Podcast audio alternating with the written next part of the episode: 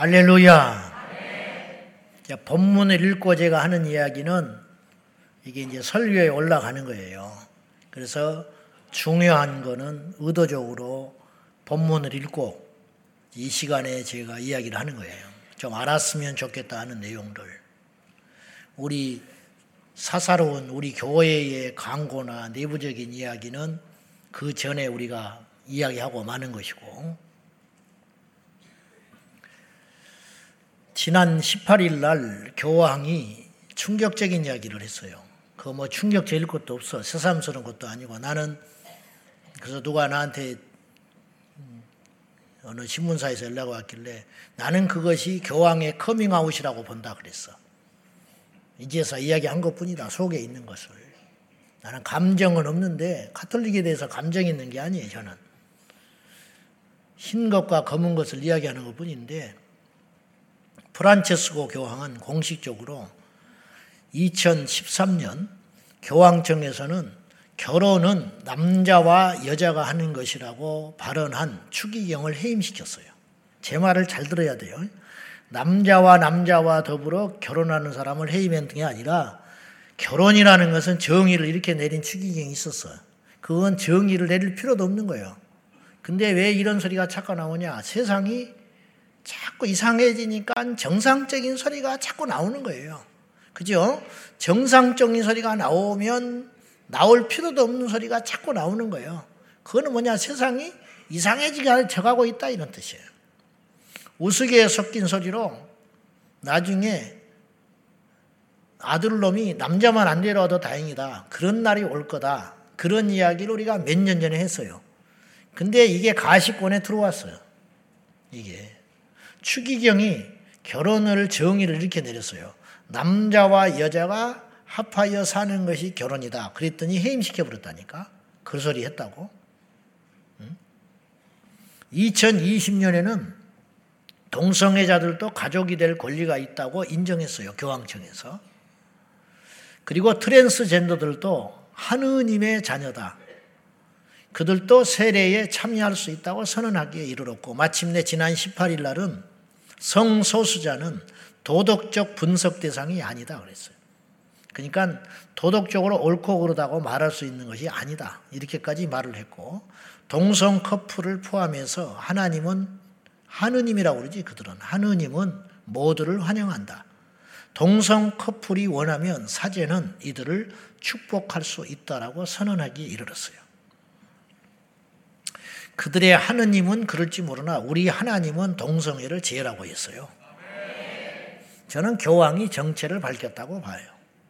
선량하고 온화한 미소, 소탈한 삶을 무기로 경계심을 흐트러지게 진 후에 본색을 드러냈다. 여러분, 멸망에 가증한 것이 거룩한 것에 선 것을 보거든 도망해라 그랬어요. 지금 우리의 문제는 월맹도 그래서 그랬지. 월남도 어, 내부에 있는 적 때문에 무너진 것이거든요. 내부에 있는 적 때문에 무너졌어. 월남의 대통령궁이 어, 탱크가 밀고 왔는데 그 탱크가 소련제 탱크가 아니고 미군 탱크였어요. 이게 뭘 말하느냐? 월맹 공산당들이 미군 탱크를 구입해가지고 그걸로 아군의 무기로 아군을 밀어붙였던 나라가 베트남이라니까. 그러니까 내부의 적이 더 무서운 거예요. 그러니까 이단이 안 믿는 것보다 더 우리를 괴롭게 하는 거예요. 이단이. 교회 안에 불신자가 더 위험한 거예요. 교회 안에 거듭나지 못한 불신자가 복음을 더 맞고 있어요. 세상에 나가서 전도 안 해도 돼. 무슨 말이냐면 우리가 예수만 똑바로 믿으면 전도가 될 수 있어. 근데 예수를 똑바로 못 믿게 하는 사람들이 교회 안에 차고 넘쳐. 오늘 인터넷 신문에 무슨가 있었냐면 어느 교회에서 성탄절이 이제 다가오고 있잖아요. 그러니까 어떤 이제 상가에 사는 교회가 그 상가에 있는 주민한테 포스트잇을 붙였다고 해서 또 욕이 엄청 많이 먹었어. 성탄절 행사가 있으니 주차를 하지 말아달라. 우리가 하려니까. 그리고 메리 크리스마스 축복 받으세요. 그랬어. 난리가 나버렸어요. 이래서 개독교라고. 자기 건물이냐는 거야. 이게 지혜롭지 못한 거지. 사실은 지혜롭지 못해. 응? 두루두루 같이 서야 되고 가능하면 양보해야 하고 우리들이 성탄절이지 세상 사람들이 장사하는 사람들이 그 교회 편의를 봐겠다고 상가의 주차장을 비워주겠어? 응? 이거는 그냥 있는 게 아니라니까. 응? 여러분 남 이야기할 것 없어. 저도 그렇고 여러분도 마찬가지예요. 집에서도 처신을 잘해야 되고 직장에서도 처신을 좀 잘하세요.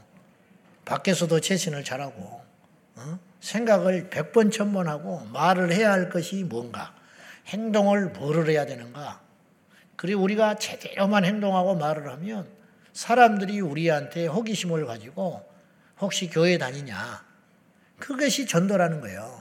말만 예수 천국 불신지옥 하고 다니면서 칠칠 맞고 약속도 안 지키고 뻘소리 나고 다니고 피해나 주고 다니고 돈 빌려서 갚지도 않고 어? 모인 자리에서 회비도 안 내고 음? 인색하고 친척 모임에 생전 어디 오고 갈 때 선물도 하나 안 갖고 다니고 그러면서 애경사는 냈다 불러대고 자기는 가지도 않으면서 교회에도 마찬가지예요. 교회인들도 음? 내가 안 가면 남도 안 오는 거예요. 어? 안 왔다고 서운하게 하지 말고 나를 돌아볼 줄 알아야 한다. 이게 양심을 가진 그리스도인이라 이런 말이에요. 그러면서 뭐 또 사랑이 있니 없니? 자기는 사랑이 있었나? 교회나 되니까 봐주는 거요. 우리 교회나 되니까 봐주고 있는 거라고. 그 영혼이 불쌍해서. 응? 알겠어요? 무슨 말인지?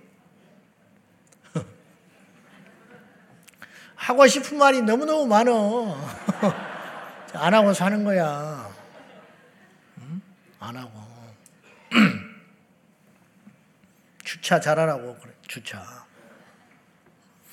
서울시 인권조례가 오늘 원래 상정돼야 했어요. 상정되면 거의 철회 폐지될 가능성이 많다고 그랬어. 왜냐하면 보수 집권당이 많으니까. 근데 안 올렸어. 이, 이 잘난 사람들이 안 올려버렸어.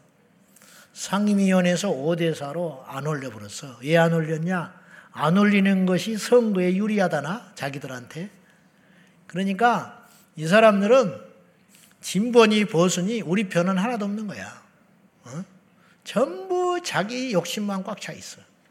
응? 우리도 뭐 그런 부분이 좀 있겠지만은 해도 해도 너무하는 거 아니냐. 이건 도대체 무슨 생각을 가지고 그 입에서 어떻게 국민이라는 말이 나오고 그 입에서 어떻게 우리 미래를 걱정하는 소리가 나오는지 저는 이해가 안 가요. 며칠 전에 제가 언론에서 이런 걸 봤어요. 기가 막힌 편중된 방송이 지금 종편에서 막 쏟아지고 있어요. 어? 그러니까 여러분들이 분별을 잘해야 돼요. 어느 종편 뉴스를 봤는데 학생 인권 조례와 교권 추락이 아무 상관이 없다는 개변이 나왔어. 학생 인권 조례가 뭔지 아세요? 제가 쉽게 이야기해 볼게. 인권, 즉, 두발 자유, 복장 자유. 네, 그것까지는 인정한다. 예, 그래, 지금 뭐 일제 시대도 아니고 나는 교복 입었으면 좋겠다는 사람이지만은 그것까지 양보할 수 있다. 100번. 두발 복장 자유. 뭐 학생들이니까 그렇다 치자. 근데 핸드폰 하는 걸 간섭하는 것을 인권이라고 그래. 그건 조금 헷갈리기 시작해. 그러다가 이제 어디까지 갔냐? 학생 인권조례 이런 것이 담아져 있는 거예요. 소지품 검사 금지. 왜? 인권 침해니까. 그래서 애들이 마약을 하는 거예요. 애들 마약하는 거 아세요? 담배 피우는 거 말할 것도 없고, 응? 마약을 유통을 하고 가방을 갖고 다니는데 소지품 얘가 분명히 뭔가 이상해. 눈동자가 풀렸어. 근데 검사를 못 한다니까요? 왜? 학생 인권 조례 때문에 검사를 하면 안 돼. 경기도는요, 경기도 학생 인권 조례가 통과돼 가지고 5년 동안 학생들이 8천 명이 임신을 했어. 8천 명이. 왜 그러냐? 그걸 죄라고 말을 못 하는 거예요. 정말 이 나라는 희망이 안 보여. 예수님밖에 없어요. 교회밖에 없다니까. 여도 야도 아니고 진보도 보수도 아니고 진리 얘기를 걸어갈 곳은 교회밖에 없다고. 그것도 깨어 있는 소수의 교회. 6만 개 중에 몇 개나 될까? 우리 교회를 말하는 게 아니야. 우리도 아직 멀었어요. 저도 뭐 형편없는 놈이니까. 어? 여러분, 지금 내 노후가 보장되어 있고 우리 집이 따뜻한 게 문제가 아니야. 내 자식이 지금 속 안 썩이고 잘 크고 있다는 게 문제가 아닌 거예요, 지금. 응? 통으로 어디로 가고 있느냐를 보라는 거예요. 통으로. 너무너무 이기적이지 않소? 보이는 대로 들리는 대로 믿지 말고 우리가 믿을 것은 이것밖에 없어요. 근데 예수 믿는 사람이 이 세대를 따라가고 있어. 성경은 이 세대를 본받지 말라고 그랬어요. 근데 이 세대를 본받아. 그래서 동성애를 축복하는 목사도 있고 무지개 후드를 차고 설교자들이 설교를 하는 목사도 있고 동성애만 모여서 동성애자들만 모여서 만든 교회가 있다 이 말이에요. 우리가 동성애자를 저주하지 않습니다. 그러나 회개를 전제로 주님께로 돌아오는 거예요. 현장에서 가늠한 여인을 주님이 칭찬했습니까? 인정했습니까? 다시는 죄를 범하지 말아라. 그 전제로 용서하신 거예요. 전제로. 이게 복음이에요. 응? 왜이 기본 이걸 몰라? 당연한 것을. 아무튼 우리 다음 세대들을 위해서 그래서 오늘이 염동설 난 너무 늦어서 못 가기도 했지만은 오늘이 염동설안에 오후에 서울시 의회 앞에서 시위하는 사람들이 있었어. 피눈물을 흘리면서 이거 폐지를 위해서. 이제 상정조차도 안 돼 버렸다는 거예요. 이게 도대체 어떻게 하자는 거예요? 여러분 깨어 일어나야 됩니다. 나라가 망하면 우리도 망하는 거예요. 교회가 없어지면 우리도 망하는 거예요. 우리 다음 세대들이 병들어 버리면 우리나라는 없어지고 마는 거예요. 그걸 좀 알고 역사의식을 가지고 뭐 나는 이민 가면 살면 되지. 그런 매국노 같은 소리 하지 말고 어? 그런 말도 안 되는 소리 하지 말고 응? 하나님이신 이 땅을 우리가 사명감을 가지고 응? 기도하면서 지켜내고 보호하고 견뎌야 할 거 아닙니까? 그래서 우리가 먼저 하나 돼야 돼요. 믿는 우리들이 하나 돼야지. 교회에서 딴소리는 안 하고 교회에서 오른쪽으로 가라면 오른쪽으로 가야지 왼쪽으로 가지고 삐죽거리고 파당이나 만들고 어디 밖에 가서 기웃거리나 하고 돌아다니고 그런 짓을 하면 절대 안 돼. 우리 교회는 없어요. 없는데 교회들이 그런 게 너무 많아가지고 힘을 못 써. 다 뭉치는 맛이 있어가지고 어? 뭐 하자 그러면 다 뭉쳐가지고 강하게 힘을 발휘해야 되는데 이단들은 똘똘 뭉치는데 그냥 교인들은 이렇게 숫자가 많은데도 머리알 같아가지고 비시비시 이래가지고 엊그저께 목요일 날 인천에서 신천지가 그 북구청에서 중구청에서 그걸 허가를 내주니까 그걸 못하게 뭐 또 반대하는 이 사람들이 일어나려고 하니까 그걸 하라고 3천 명이 모여서 신천지. 응? 왜 가짜들은 그렇게 똘똘 뭉치냐 이 말이에요. 네? 진짜들은 응? 머리알처럼 분열이 되고 우리는 그래서는 안 돼요. 우리는 예수의 이름으로 똘똘 뭉쳐가지고 이 마지막 시대의 영적 정전도 치르고 우리 다음 세대들을 지켜내야 됩니다. 그것이 이 시대에 주님께서 우리에게 사명인 줄로 믿습니다. 할렐루야. 우리는 지금 솔로몬의 성전의 기도를 살펴보고 있습니다. 배경을 여러분이 아시겠지만은 지금 성전 봉헌식을 하기 전에 솔로몬이 성전에서 들어가서 기도하는 내용이에요. 첫째 기도가 어떤 기도였냐면은 하나님 앞에 억울한 자가 없기를 위해 기도했어요. 공의를 위해 싸우는 자를 위한 중보기도.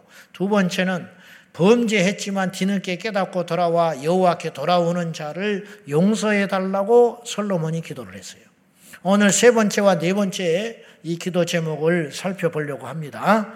자, 35절 한번 보겠습니다. 다시 한번 35절 보십시다. 시작. 만일 그들이 죽게 범죄함으로 말미암아 하늘이 닫히고 비가 없어서 죽게 벌을 받을 때 이곳을 향하여 기도하며 주의 이름을 찬양하고 그들의 죄에서 떠나거든 비가 어느 날 닫혀버린다. 비라는 것은 우리 마음대로 못하는 거예요. 근데 솔로몬은 왜 비를 비가 한 대문이 닫혀가지고 비가 오지 않느냐 그 이유를 기상학적으로 말하지 아니하고 하나님의 입장에서 영적으로 풀었는데 인간의 죄가 비를 멈추게 한다.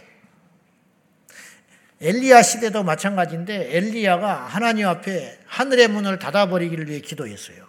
근데 그의 기도 때문에 3년 반 동안이나 이스라엘 남유다에 비가 오지 않았는데 그 이유가 뭐냐 근본적인 이유가 뭐냐면 엘리야의 마음속에 이스라엘 백성들이 혼이 나야겠다고 생각했기 때문이야. 영적 권세가 엄청난 거죠. 근데 왜 그런 기도를 하게 됐냐면, 비롯됐냐면, 이스라엘이 정신을 차려야 된다는 거예요. 왜 그러냐? 전국 각처에 우상 숭배를 하니까 이대로 뒀다가는 깨닫지를 못해. 그래서 고통을 통해서 깨닫게 하려고 엘리야가 오죽하면 참다 참다 그런 기도를 해버리는 거예요. 이 땅에 피를 멈춰버리게 해달라고. 가뭄이 들어가지고 그러면 고통을 받으면 좀 정신 차리고 돌아올까봐. 솔로몬도 똑같은 진단을 한 거예요. 하늘에서 비가 내리지 않거든. 하나님께서 범죄함으로 인하여 비가 내리지 않거든. 그런데 그냥 비가 내리면 깨닫지를 못하니까 회개하고 돌아오거든. 하늘에서 그 기도를 들어주시고 비를 내려 달라고 솔로몬이 기도를 했어요. 이 땅에 어려운 시련이 닥치는 것은 겉으로는 제가 며칠 전에 설교를 하면서 성경에 대해서 설교를 하면서 기적이 해석이 되는 기적이 있고 해석이 되지 않는 기적이 있다 그랬어요. 기억나요? 잊어버렸지? 잊어버려도 괜찮아. 다시 재탕을 해야 되니까. 기적이 도무지 인간의 논리와 이성으로 해석이 안 되는 기적이 있더라는 거예요. 그러니까 사람들이 안 믿으려고 그러는데 성경에는 그런 일이 있었다고 분명히 직시하고 있다라는 거예요. 굉장히 믿음의 차이인데 이를테면 엘리야가 기도할 때 하늘에서 불이 내렸어요. 하늘에서 비가 내려도 이건 보통 일이 아니야. 그 시점에 기도를 했는데 비가 와장창 내렸다. 이것도 보통 일이 아니라니까요. 근데 어떻게 마른 하늘에서 불이 그것도 그것만 내리냐 이거예요. 얼마나 이게 심요막측한 일이야. 엘리야가 쌓아놓은 재단에만 불이 딱 임해야 되는 거야. 화산이 터진 게 아니고 이거 있을 수 없는 일이죠. 그러니까 우리는 그 현장에 없었어요. 그러니까 믿을 수밖에 없는 거야. 그걸 기록한 성경을 보고 믿을 수밖에 없는 거야.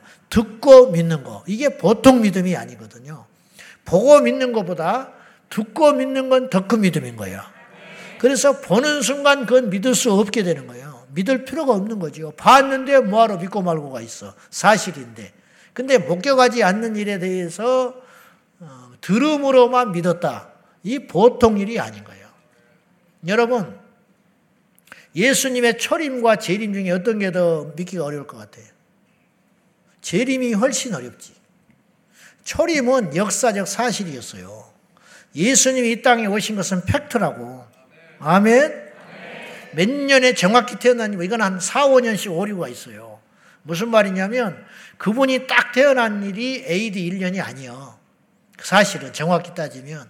그래서 BC 5년이라고 주장하는 분도 있고 그래. 그건 모르는 일이야. 그분이 이 땅에 태어난 것은 사실이지만 언제 태어난지도 몰라요. 그래서 성탄절이 12월 25일인 것은 365 중에 1 확률인 것 뿐이야. 근데 모르는 게 당연하다는 거예요. 왜냐? 그분은 성경대로 초라하게 이 땅에 오셨기 때문에. 아는 것도 이상한 거예요. 알면 오히려 성경을 믿을 수 없는 책이 되는 거지요. 그러나 한 가지 분명한 것은 동서고금을 막론하고 누구든지 간에 예수님이 이 땅에 왔다는 걸 부정하는 사람은 거의 없어. 그래서 근데 문제는 하나님으로 인정하지 않는 것 뿐이죠. 그래서 기독교를 창설한 종교 지도자로 생각하는 거지. 석가모니가 이 땅에 왔다는 걸 부정할 사람이 누가 있어요? 마호멧이 이 땅에 왔다는 걸 부정할 사람이 누가 있듯이. 공자가 이 땅에 왔다는 걸 누가 부정해요? 그렇듯이 예수님이 이 땅에 오신 것도 부정할 사람은 없다 이거예요. 그러니까 이미 되어진 일에 대해서 믿는 건 쉬워요. 어찌 보면. 그런데 예수님이 다시 오신다? 이것은 말씀에 근거한 것밖에 없는 거예요. 약속밖에 없는 거예요. 약속. 그렇죠? 예수님이 다시 오신다. 주님이 약속한 것밖에 없어. 그 약속을 믿은 자들이 남긴 성경만 밖에 없다 이 말이에요. 그러니까 우리는 예수님이 다시 오심을 아직 목격하기 전이기 때문에 믿을 수밖에 없는 거라는 거예요. 이게 보통 믿음이 아니라는 거예요. 그러니까 예수님이 다시 오신다는 걸 믿는다는 믿는 자들에게는 보상이 있어요. 어떤 보상이 있냐? 천국에 들어가는 보상이 있다는 거야. 우리가 죽지 않았는데 천국과 지옥을 어떻게 믿냐고. 성경에 기록된 것만으로도 믿을 수밖에 없는 거예요. 누군가 천국을 보고 왔다, 지옥을 보고 왔단다. 그런 사람이 증언을 했다 칩시다. 그것도 증거가 없잖아. 증언밖에 없잖아. 그러니까 그 말을 믿는 것도 이건 보통 믿음이 아니야. 그러니까 그걸 믿는 자들에게는 하나님께서 엄청난 보상을 주신다는 거예요. 그 보상이 뭐냐? 들여 보내주는 보상을 준다는 거예요. 여러분, 천국과 지옥에 있음을 믿으세요? 무슨 증거로 그걸 믿냐? 이말 가봤어요? 안 가봤지. 세상 사람 우리한테 그래. 가봤냐? 안 가봤다. 그럼 웃어버려. 안 가봤지만 믿는 것이 보통 믿음이 아니라는 거예요. 이게. 그래서 기적도 이해가 되는 기적이 있고 이해할 수 없는 기적이 있는 거다. 이해가 되는 기적도 있다고 그랬어요. 홍해가 이해가 되는 기적이래. 자세히 보면은. 바람으로, 구름으로, 동풍을 불리게 하사 홍해를 마르게 하셨으니까. 그러니까 사람들은 그걸 꼭 기적이라고 느끼기가 어려울 수도 있었다네. 당사자들은. 오늘 우리도 마찬가지예요. 하나님이 오늘 우리를 눈을 뜨게 하셨습니다. 그걸 누가 기적으로 생각합니까? 오늘 하나님께서 눈길에 안전하게 인도하셔서 교회를 오게 하셨습니다. 그걸 누가 기적이라고 합니까? 그걸 당연하다고 생각하지. 그러나 알아요? 하나님께서 그것이 기적으로 우리에게 인도하시는지를 누가 아냐고. 그렇지 않습니까?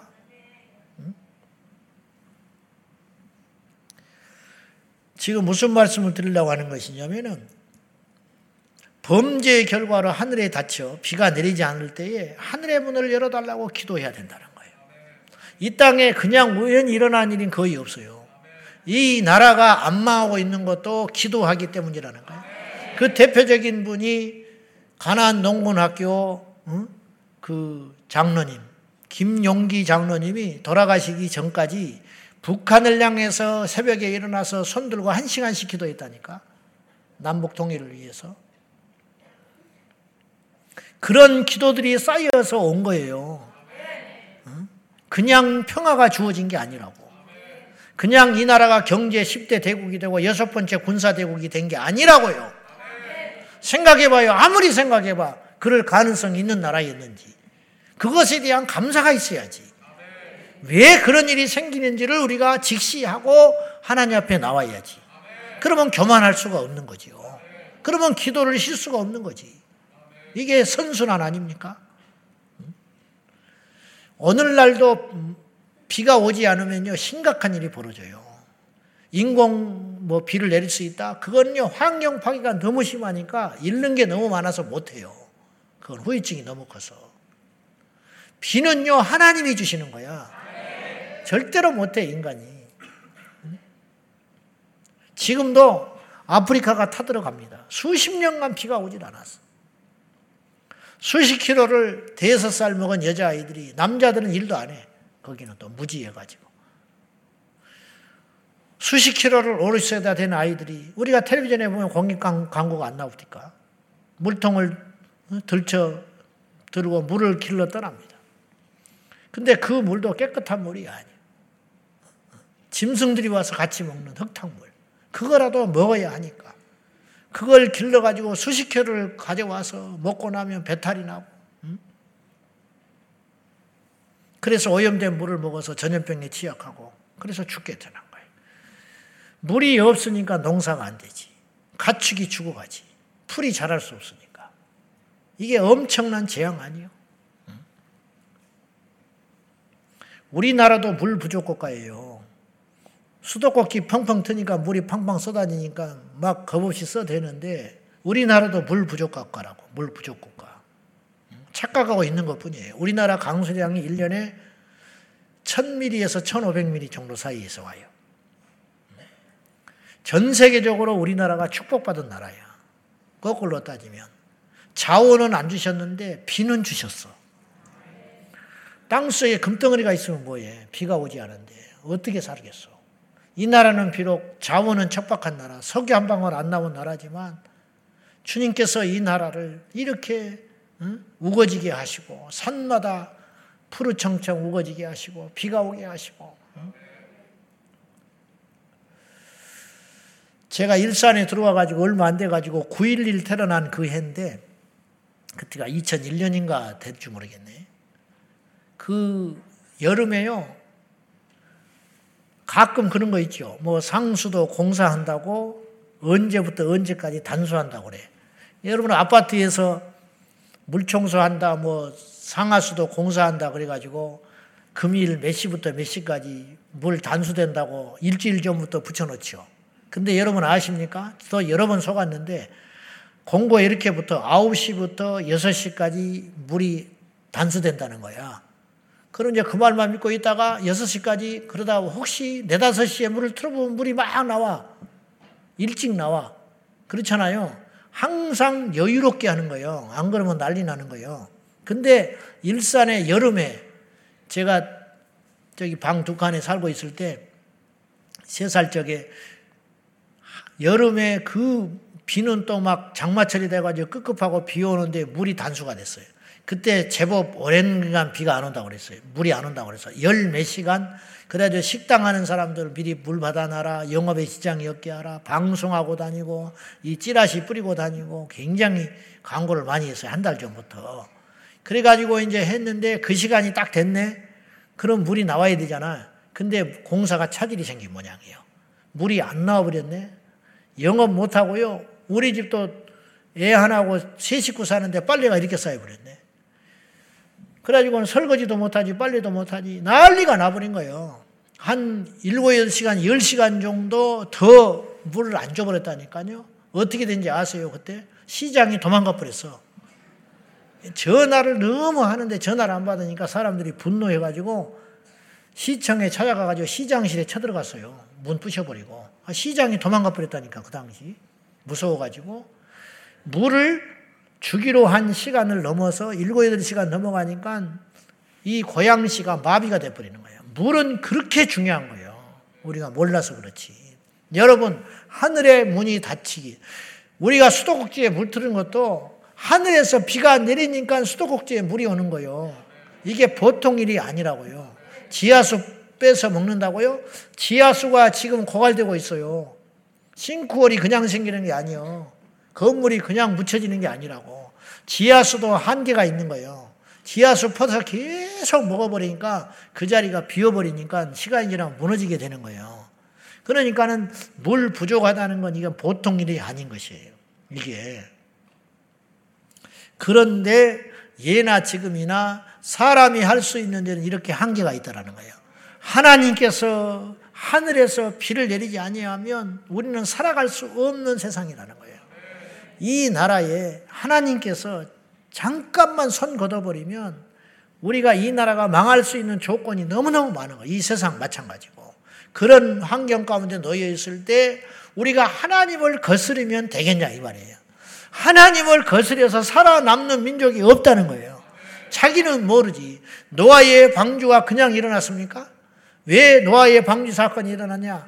이 땅에 제약이 관영하기 때문에 하나님께서 그걸 못 보신 거예요.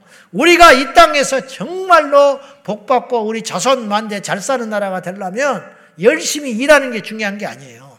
뭐가 중요한 거냐? 하나님의 말씀을 거스리지 않아야 되는 거예요. 하나님 말씀대로 살면 개인도 복을 받고 교회도 부흥하고 가정도 화평하고 젊은이들의 미래는 열리게 되어 있는 것이에요. 성경에 거룩하라 했어요. 좀 답답하더라도 거룩하게 사는 거야. 좀 어리숙해도 정직하게 산자는 거예요. 좀 더디 가는 것 같아도 그렇게 살아가라는 거예요. 남자는 여자를 제 몸처럼 사랑하고 아내는 조금 시대에 역행하는 것 같아도 남편 말에 복종하고 살아가면 그 가정은 반드시 행복이 임하고 자손 만대 번성할 수밖에 없다 이 말이에요. 근데 이걸 창조주의 법칙을 자꾸 깨는 거야. 남자면 남자지 왜 남자가 여자가 되려고 하냐 이 말이야. 여자는 여자가 남자는 남자인 것이지. 이걸 자꾸 깨니까 하나님이 진노하시는 거예요. 그 진노의 결과로 정신 착란이 일어나고 에이즈가 창궐하게 되고 그런 일이 벌어지게 되는 거예요. 불면증이 오고 자살 충동이 오고 전부 인류가 어, 망해가기 시작하는 이건 시작에 불과해요. 앞으로 보시라고. 앞으로.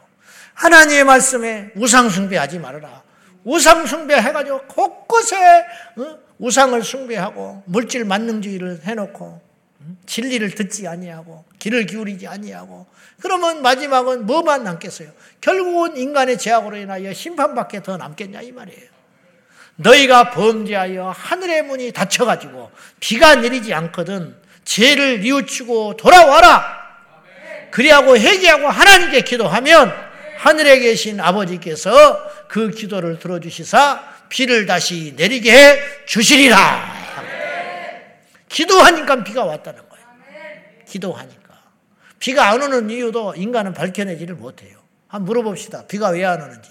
현상학적으로만 밝힐 뿐이야. 비가 얼마 동안 안 왔다. 비가 안 와서 이 난리다. 그거밖에 진단밖에 못하지. 비가 왜 안 오는지를 모르는 거예요. 그러나 성경은 이야기하고 있어요. 비가 왜 그렇게 안 오는지 인간의 죄 때문이라는 거예요. 여러분, 죄와 비가 무슨 상관이 있어요? 이 비밀을 아무도 모르는 거예요. 예수 안에서만 있는 거예요. 성경 안에서만 알 수 있는 것이라고. 이 비밀을 무슨 수로 밝혀내냐고. 그래서 믿는 자가 제일 지혜로운 거예요. 믿는 자가 세상을 다스리게 되어 있는 거예요. 요셉이 애굽을 통치하지 않습니까? 요셉이 뭐가 있어요? 요셉이 뭘 배웠겠어? 종살이하고 옥살이한 인생이. 근데 하늘에 지혜가 있잖아. 대학 난 나오면 어때? 영어 좀 못하고 지식이 좀 없으면 어쩌냐고. 세상을 살아가는 지혜가 임하면 되는 거예요.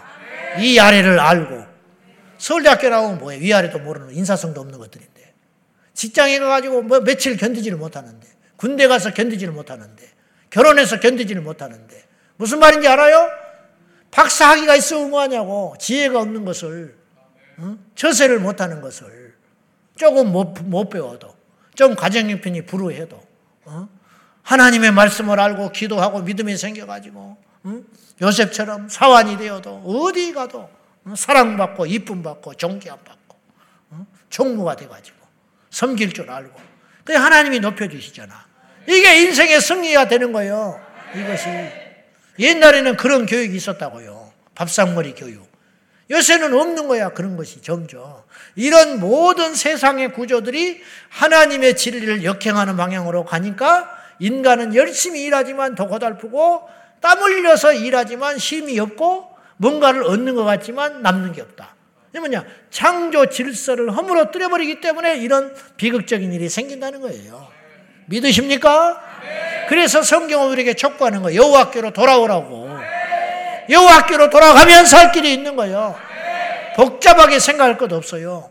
잘 살려고 몸부림을 치지 말고 이 문제를 해결하려고 몸부림을 치지 말고 회개하고 여호와께로 돌아가면 되는 거야. 탕자가 무슨 수로 자기 힘으로 살아갑니까? 응? 거지 돼 가지고 돼지 구정물 먹고 있는 존재가 지엽나무 열매 응? 짐승이나 먹는 지엽나무 열매를 먹고 있다가 아버지가 간단해 아버지께로 돌아가면 되는 거야. 뭘 먹을까? 무엇을 마실까? 나의 미래는 어떻게 될까? 아무 걱정하지 말라는 거예요. 아버지께로만 돌아가면 살 길이 열린다. 할렐루야! 오늘 또 이 진리를 깨닫기를 축원합니다. 문제는 망가질 수 있다 이 말이에요. 그러나 답은 한 가지야. 뭐냐? 여호와께로 돌아가라. 솔로몬이 오늘 네 번째 기도합니다. 그게 뭐냐? 37절입니다. 자, 봅시다. 37절. 38절까지 봅시다. 시작.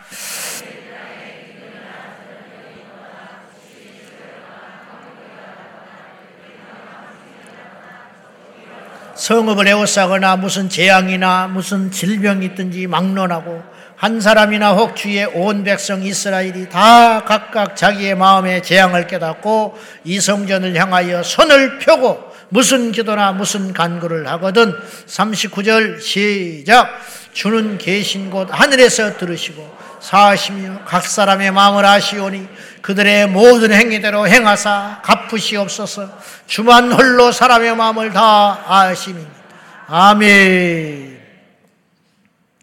37절은 35절의 확대예요 확대 35절은 비로 국한을 했어 비 인간이 범죄하여 한대 문이 닫혀서 비가 내리지 않거든 하나님께서는 회개하는 자들의 기도를 들으시사 비를 다시 내려주십시오. 그렇게 기도했잖아요.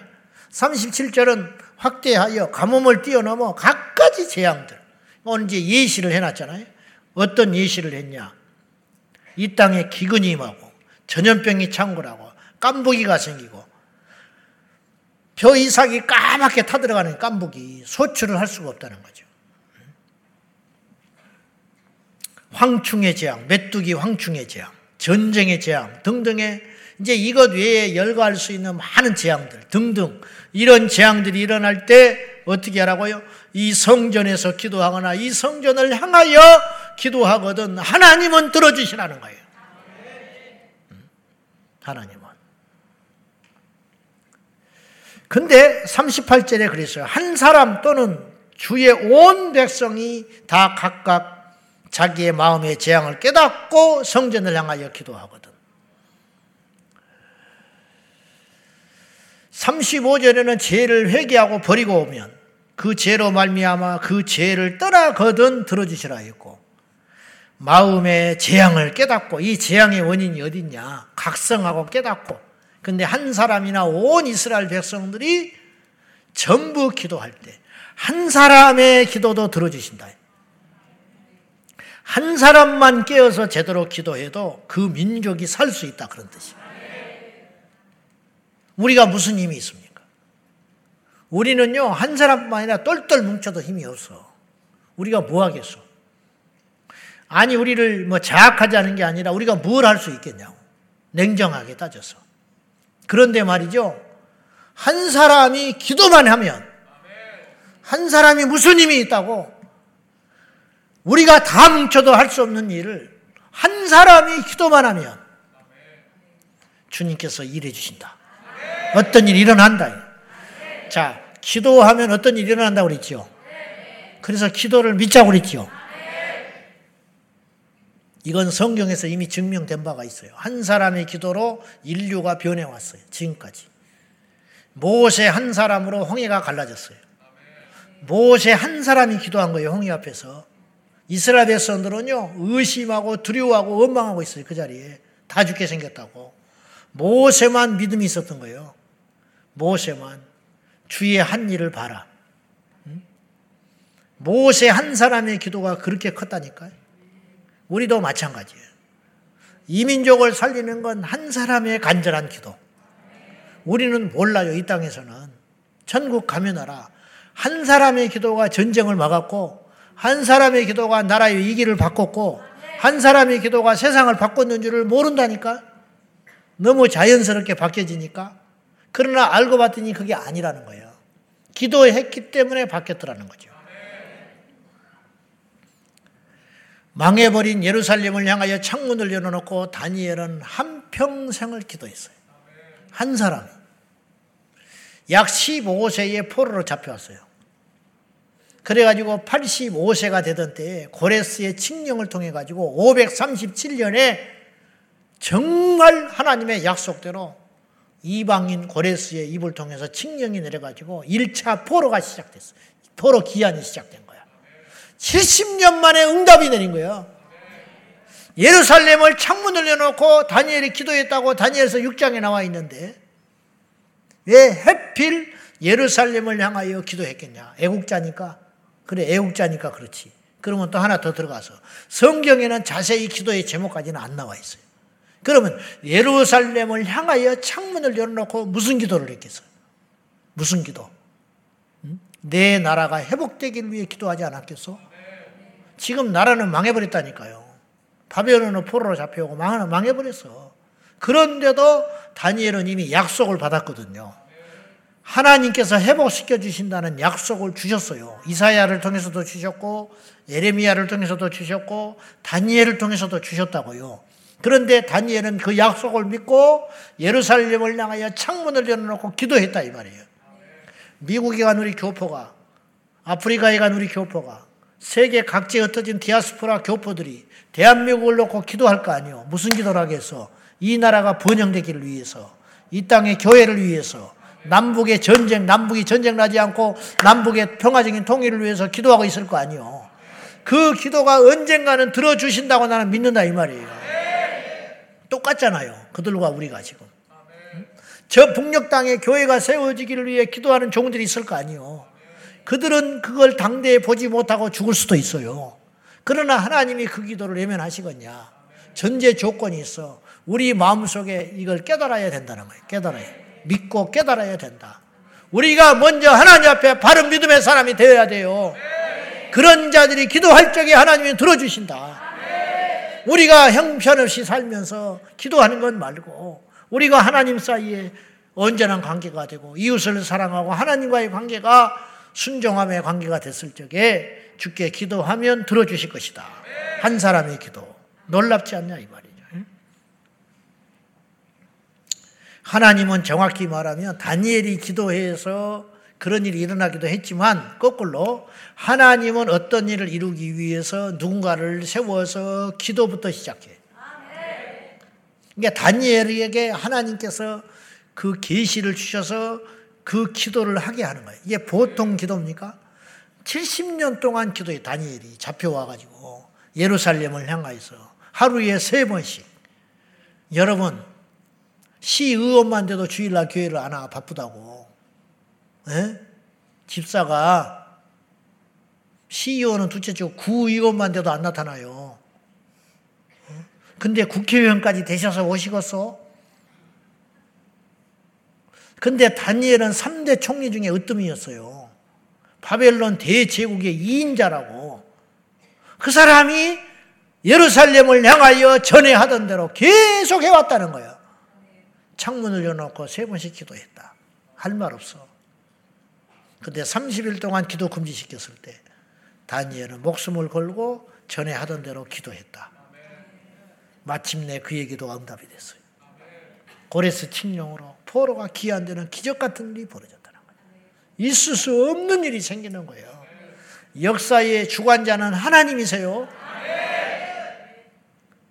뭐 대단한 뭐 어떤 뭐, 뭐 시진핑이니 뭐 어쩌니 다 필요 없는 거예요. 하나님이 다 통치하시는 거예요. 하나님이 만왕의 왕이요 만주의 주이신데 뜻이 있어서 하나님이 누군가를 세우시고 그런 기도의 제목을 주시고 그러니까 여러분들이 마음속에 어떤 기도의 제목이 생각이 나거든 하나님께서 그 일을 이루시려고 기도를 시작하신 거로 보면 어떤 사람의 구원을 위해서 기도하게 하신다. 그러면 하나님이 그 사람을 구원하기로 작정하신 거예요. 아멘. 어떤 선교사 주의 종을 위해서 기도하게 하신다. 그러면 그 종을 하나님이 쓰려고 하는 거라고, 쓰려고. 그런 것처럼 하나님께서 어떤 일을 이루시기 위하여 누군가를 세우셔서 기도에 마음을 주시고 기도하게 하시더니 결국은 일어나게 되신다. 아무튼 이 모든 재앙들, 오늘날도 마찬가지. 환경의 재앙, 지구의 온난하니 북극의 빙하가 흘러내려가지고 앞으로 30년 후에는 빙하가 없어져 버린다는 거예요. 스위스의 알프스산이 녹아내려가지고 이탈리아하고 스위스가 국경이 그 산을 이렇게 이제 빙하를 중심으로 국경을 세워놨대요. 근데 빙하가 없어져 버렸네. 그 국경이 없어져 버렸어요. 국경이 움직여 버렸어. 그 빙하 경계선으로 영원히 녹지 않을 걸로 알고 이탈, 이탈리아하고 스위스가 경계를 삼아놨는데 빙하가 흘러내려가지고 이 경계가 움직여 버린 거예요. 그러니까 어떤 나라 하나는 손해 본 거지. 지금 그런 웃지 못할 일이 벌어지고 있다는 거예요, 지금. 남극이 따뜻해요. 그 전염병이 지금 창궐하게 생겼어. 모기 때 때문에 살 수가 없어. 추울 때는 추워야 되고 따뜻할 때는 따뜻해야 되는데 이게 깨져버리는 거예요, 지금. 이 생태계가. 이런 재앙들이 흘러내리고 있어요. 가뭄으로 인하여 불이 나면 한 번씩 불이 나면 1년씩 타버려, 1년씩. 우리 고성이나 이런데 지난번에 뭐 이렇게 속초 쪽에 불 났을 때 우리나라는 열 하루 뭐 한 2주도 안 되는 기간에도 엄청난 피해가 나. 집만 한 400채 되어버렸거든요. 캐나다나 미국 같은 데 1년씩 불이 안 꺼지고 있어요. 소방차가 끄지를 못해. 너무너무 아깝잖아. 그것들이 다 우리가 호흡해야 될 산소를 내는 나무들인데 이런 재앙들이 덮치고 있다는 코로나를 겪어봐서 우리가 알지만은 인간의 의학이 나타나는 신종 전염병이나 바이러스를 절대로 이기지를 못해. 어느 병을 정복했다. 하나 정복하면 뭐 10개가 나타나 버리는. 이 병을 고쳤다. 이 병을 고치고 뭐해. 또 셀 수도 없는 병들이 또 생겨나는데. 이런 재앙들과 전염병들과 가뭄과 환경의 문제들이 생길 적에 세계 곳곳이 지금 전쟁의 화약과가 터지고 있어요. 우크라이나, 이건 기억도 안 나. 터키에 지진 난 거 남의 일이었죠. 우리가 지금 문제가 없으니까. 이스라엘이 전쟁이 붙어버리니까 우크라이나는 쏙 들어가 버리고 말았어. 지금 대만이 또 위태위태하대. 중국이 또 대만을 어찌할 줄 모른다는 거예요. 내년에 미국 대통령의 트럼프가 돼버리면 돼도 걱정 안 돼도 걱정이야. 솔직한 말로 지금 안 되면 이제 동성이가 창고라고 완전 영적으로 무너질 것 같고 되면 그건 좀 막아낼 수 있는데 원체 개박스러니까 또 미국은 철수한다고 그러고 중국이 대만을 침공해도 우리는 간섭 안 한다 이렇게 나온다고 철저히 외국에 있는 음? 미군들을 전부 철수하려고 하는 사람이거든 이 사람은 음? 철수하니까 생각나는 사람이 있네 그러니까 돼도 걱정 안 돼도 걱정이라 저 세계가 지금 어떻게 흘러갈지를 몰라요. 근데 우리가 힘이 있어야 뭘 해보지. 우리가 무슨 힘이 있어서 이런 것들을 대처를 합니까? 우리가 믿는 것은 우리 주 예수 그리스도밖에 없다. 우리가 아무리 의논을 한다고 될 것도 아니고, 뭐 정치인들이 머리를 짜낸다고 될 것도 아니고, 지진 나는 걸 무슨 수로 막으며, 나라끼리 전쟁 나는 것을 무슨 수로, 무슨 수로 막아내며, 어? 환경이 허물어지는 것을 어떤 과학자가 막아내느냐고. 우리가 예수님을 안 만났으면 어떡할 뻔했냐고. 정말 아찔아찔 하지 않습니까? 요새는 거의 날마다 내가 그 생각을 하고 살아. 예수님 몰랐으면 우리는 어떻게 되냐? 예수 몰랐으면 나는 어떻게 하냐? 예수 몰랐으면 내 가정을 어떻게 꾸려가며 예수 몰랐으면 내 자식을 어떻게 키우냐? 우리는 지금 그렇게 살고 안 살고를 떠나서 기준은 있잖아. 기준, 가치관, 하나님께서 이건 아니다라고 하는 건 알고는 있잖아. 이것이 잣대가 없는 거예요, 세상에는. 그러니까 동성애를 해도 뭔지도 모르겠고, 음? 뭐 싸돌아 다녀도 어떻게 뭐 제어를 못 하는 거야. 그래 세상의 풍조를 막 따라다니는 거예요. 옳고 그름의 기준이 없어져 버렸다는 거예요. 성경만 있는 것이거든요, 그것이. 우리가 예수 믿는 게 이렇게 중요하다는 거예요. 예수를 믿어서 우리가 사는 거예요. 할렐루야! 그래서 사람은 떡으로만 사는 것이 아니라 여호와의 입에서 나오는 말씀으로 살 것이니라 그랬다. 배만 부르다고 인간이 아니 그건 짐승이지. 어? 돈이 있다고 인간이 아니라고. 그건 짐승이나 마찬가지지. 말씀이 있어야 사람인 거예요. 말씀이 있어요. 진리가 있어야 사람인 거예요. 이 나라에 진리가 있어야 사는 거야. 우리 가정에 말씀이 들어와야 사는 거야. 돈이 있다고 사는 게 아니라니까. 모여서 밥 한 끼도 못 먹는 걸 어떻게 대화가 없는 걸 어떡하냐고. 자식이 무슨 짓 하고 다니는지 알지도 못하는데 뭐라고. 뭐라고 말을 하면 무슨 간섭이냐? 내 배 아파서 난 자식이 전화를 하면 웬일로 전화했냐고 그래. 웬일로. 무슨 간섭이 이렇게 심하냐고 그래. 뒤떨어졌다고. 뜰딱. 뜰딱이라고 그래, 뜰딱. 틀리 딱딱.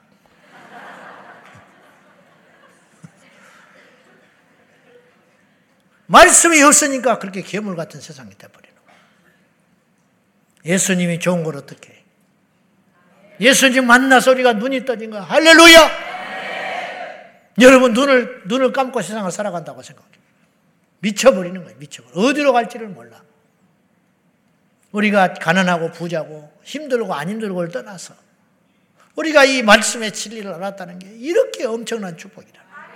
이 불확실한 이 어둠의 세상에서 갈 길 몰라 방황하며 각기 헤매다가 죽어 멸망길로 가는 인생들을 주님께서 우리를 얼마나 사랑하셨는지 잘난 것도 하나도 없는데 생각하는 것보다 악하고 생각하는 것보다 제 생각하는 것보다 어? 남 헤아려서 해하고 올라갈 생각하는 이런 악의 종자들인 우리들에게 죄인 중에 개수 같은 우리에게 복음을 주시고 진리를 주시고 교회를 주시고 예배를 주시고 예수 이름에 능력을 주셔서 그 이름으로 기도하게 하시고 그 이름으로 옳게 그름을 분별하게 하시고 알고는 있잖아 알고 알 수는 있다 이런 엄청난 복을 하나님이 주셨다. 그런 말이지. 교회가 기도할 때 세상은 복을 받고 하늘에서 비가 내리고 전쟁은 그치게 되고 전염병이 멈추게 되며 이 땅의 기근이 해결되는 그런 역사가 있다고 성경은 이야기하고 있는 거 아닙니까? 이걸 믿으십시다. 한 사람의 기도는 위대한 것입니다. 메리 여왕은 영국의 스코틀랜드의 카톨릭 신자였어, 구교. 존 낙스는 복음을 전하는 하나님의 사람이었어요. 메리가 마귀의 사주를 받아가지고 개신교인들을 다 죽여버렸어요. 위그노 칙령. 위그노들을 다 죽이는 거예요. 그때 존 낙스는 궁전을 바라보고 다니엘처럼 기도했다고 그래요. 시간 가는 줄 모르고 틈만 나면 기도를 했어요. 근데 하나님의 역사가 갑자기 메리 여왕이 중병에 걸려서 죽었어요. 죽어가면서 메리가 무슨 말을 하고 죽었느냐? 존 낙스 한 사람의 무릎은 백만 대군보다 무섭다! 그렇게 말을 했어요. 한 사람의 기도는 그렇게 위대하다는 것을 전 메리 여왕도 알고 있었다 이 말이에요. 상대방이 더 알았어. 그것이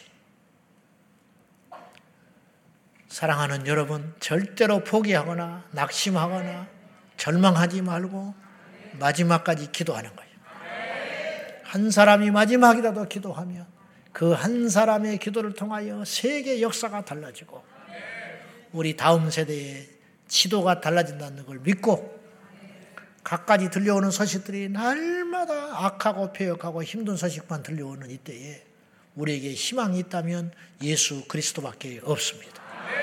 우리에게 무기가 있다면 예수 이름밖에 없습니다. 그 예수의 이름을 찬양하며 그 예수의 이름으로 모이며 그 예수의 이름으로 기도하여 힘쓰는 우리 모두가 되기를 예수님의 이름으로 축원합니다. 오늘 이 자리에 우리가 왜 모였을까요? 와 왔다. 그걸로 끝나는 게 아니라 하나님께서 우리를 부르신 거야. 왜 부르셨냐? 기도하라고. 무엇을 기도할 것이냐? 이민족을 위해 기도해라. 무엇을 기도할 거냐? 세계 열방을 위해 기도해라. 무엇을 기도할 거냐? 이 땅의 재앙이 그치기를 위해 기도하라. 무엇을 위해 기도할 거냐? 우리 다음 세대를 위해 기도하라. 무엇을 기도할 거냐? 이 땅에 고통받는 자들을 위해 기도하고, 이 땅에 복음 전하는 자들을 위해 기도하고, 이 땅의 교회를 위해 기도하라고 우리를 부르신 줄로 믿습니다.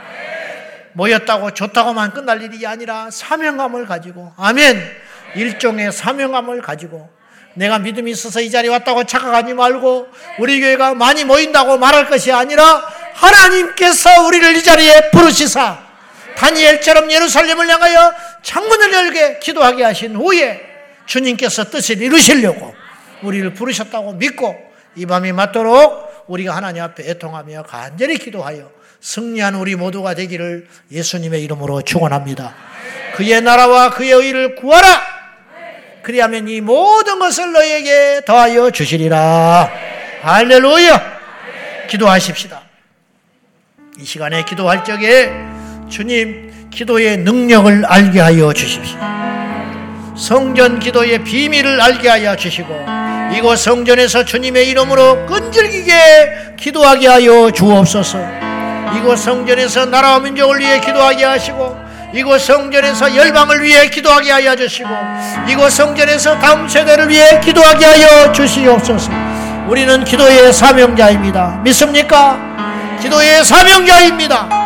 영적인 힘을 가지고 자부심을 가지고 교만하지 말고 아버지 앞에 통하며 우리 모두 기도하기를 원합니다. 다 같이 주여 이곳에서 우리가 기도할 적에 하늘의 문이 열려지게 하여 주시옵소서. 재앙이 떠나가게 하여 주시옵시고 이 땅이 새로워지게 하여 주시옵소서. 다 같이 기도하겠습니다. 주여!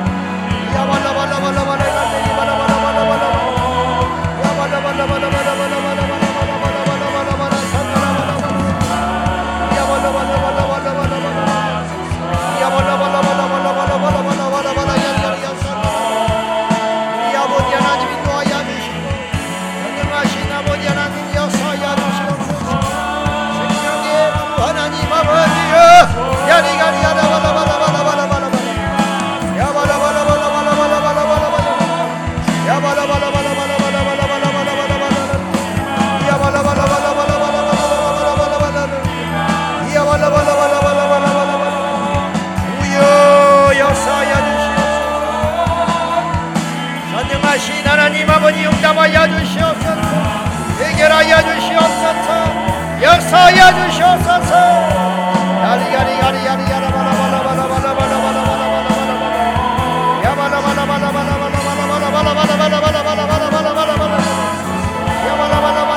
세상의 가치관이 혼돈하고 끊어지는 하나님의 말씀으로 살려야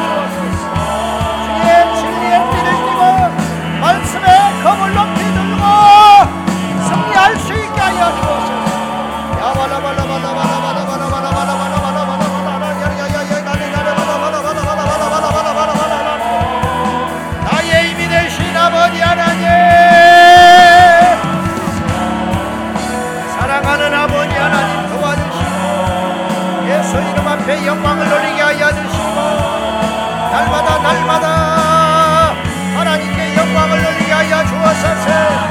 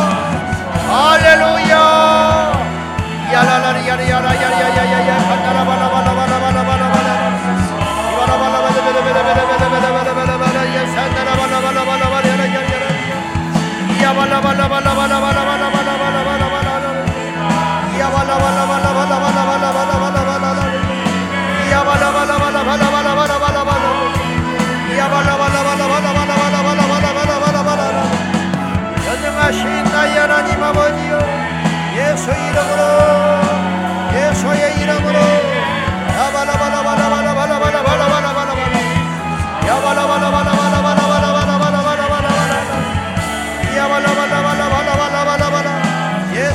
앞에 영광을 예수의 이름으로 영광을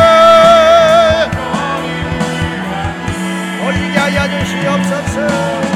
사랑하는 아버지 하나님 도와주시옵소서. 역사하여 주시옵소서.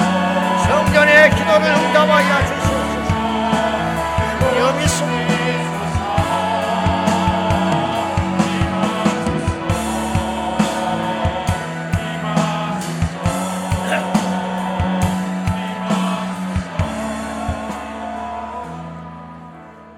우리 더 열심히 기도해야 됩니다. 더 부러지죠 기도해야 됩니다. 이제 우리 일어나십시다. 다 같이 일어나셔서 우리 손을 들고 하나님 이곳 성전에서 기도할 때 닫힌 하늘의 문이 열리게 하여 주시고 은혜의 담비가 이 땅에 임하게 하여 주옵소서. 이 땅에 닫혀진 하늘의 문이 열리사 이 땅이 거룩한 땅이 되게 하여 주시고 하늘에서 이 땅에 빛이 임하게 하여 주셔서 모든 사단의 계략들이 허물어지게 하여 주시고 어둠이 떠나가게 하여 주시고 음행이 중단되게 하여 주시고 악한 영들이 떠나가게 하여 주시고 우상들이 무너지게 하여 주시고 젊은이들이 꿈을 갖게 하여 주었소서. 다 같이 두 손 들고 우리 생명 다하여 기도하겠습니다. 주여!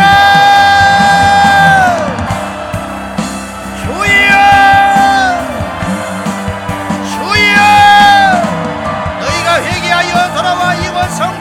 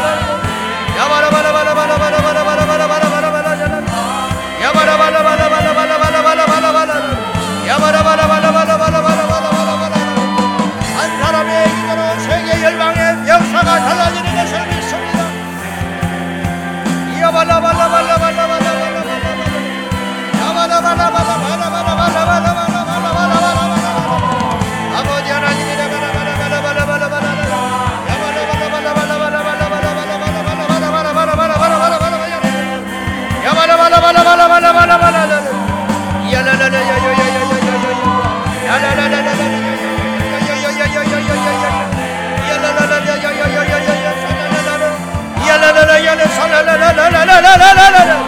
Aleluya. Aleluya.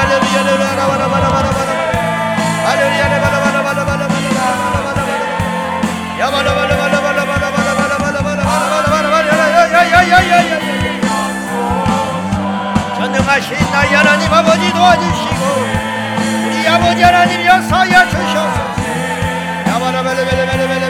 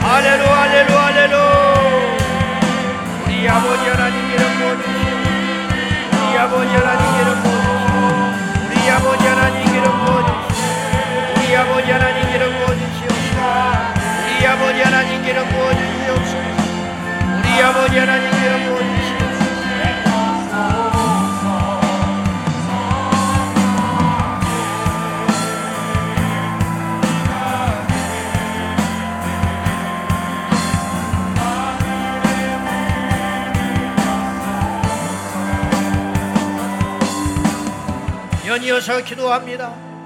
하늘이 닫히고 세상의 곳곳에 난리에 난리에 소문이 들어올 적에 성전의 기도를 들으시고 하늘이 열리사 이 땅이 회복되게 하여 주시옵소서. 이 땅에 전쟁이 그치게 하여 주시고 재난이 중단되게 하여 주시고 이 땅에 어둠의 역사들이 떠나는 역사가 일어나게 하여 주옵소서. 여러분의 개인 기도도 간절하게 이 시간에 믿음으로 구하십시오. 어떤 질병이든지 구하시고 이 밤에 응답해 주시고 들어주실 줄로 믿습니다. 믿음으로 구하고 의심하지 아니하면 주께서 들어주시리라. 가족의 구원을 위해 기도하며 우리의 미래를 위해서도 기도하며 이 땅의 모든 재난과 어둠의 역사들이 떠나기를 위하여 우리 다 같이 더 간절한 마음으로 우리의 목숨을 다하여 두 손 들고 기도하겠습니다. 주여!